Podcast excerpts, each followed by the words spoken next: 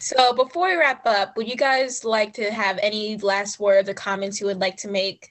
what we do this is a hard and i'm not to i'm not to sugarcoat it. It's a hard road. Had kids where i've taken care of you know one kid with a fracture and then somebody else comes back in with another problem and they're like oh dr Pacicca we're so happy that we got you you know that you know you took such great care of us. And it's so nice to be able to know that i have that kind of impact.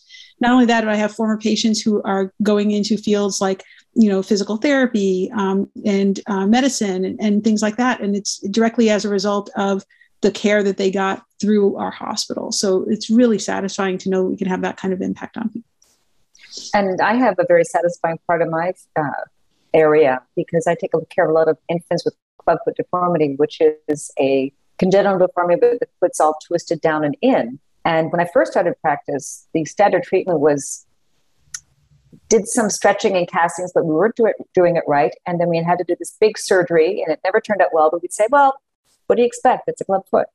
But that's been completely turned, turned around. We do much, much less surgery, and results are so much better. So I can see an infant at about a one month of age, and I see them in follow up over the years, and they're doing fantastic. And that is supremely satisfying.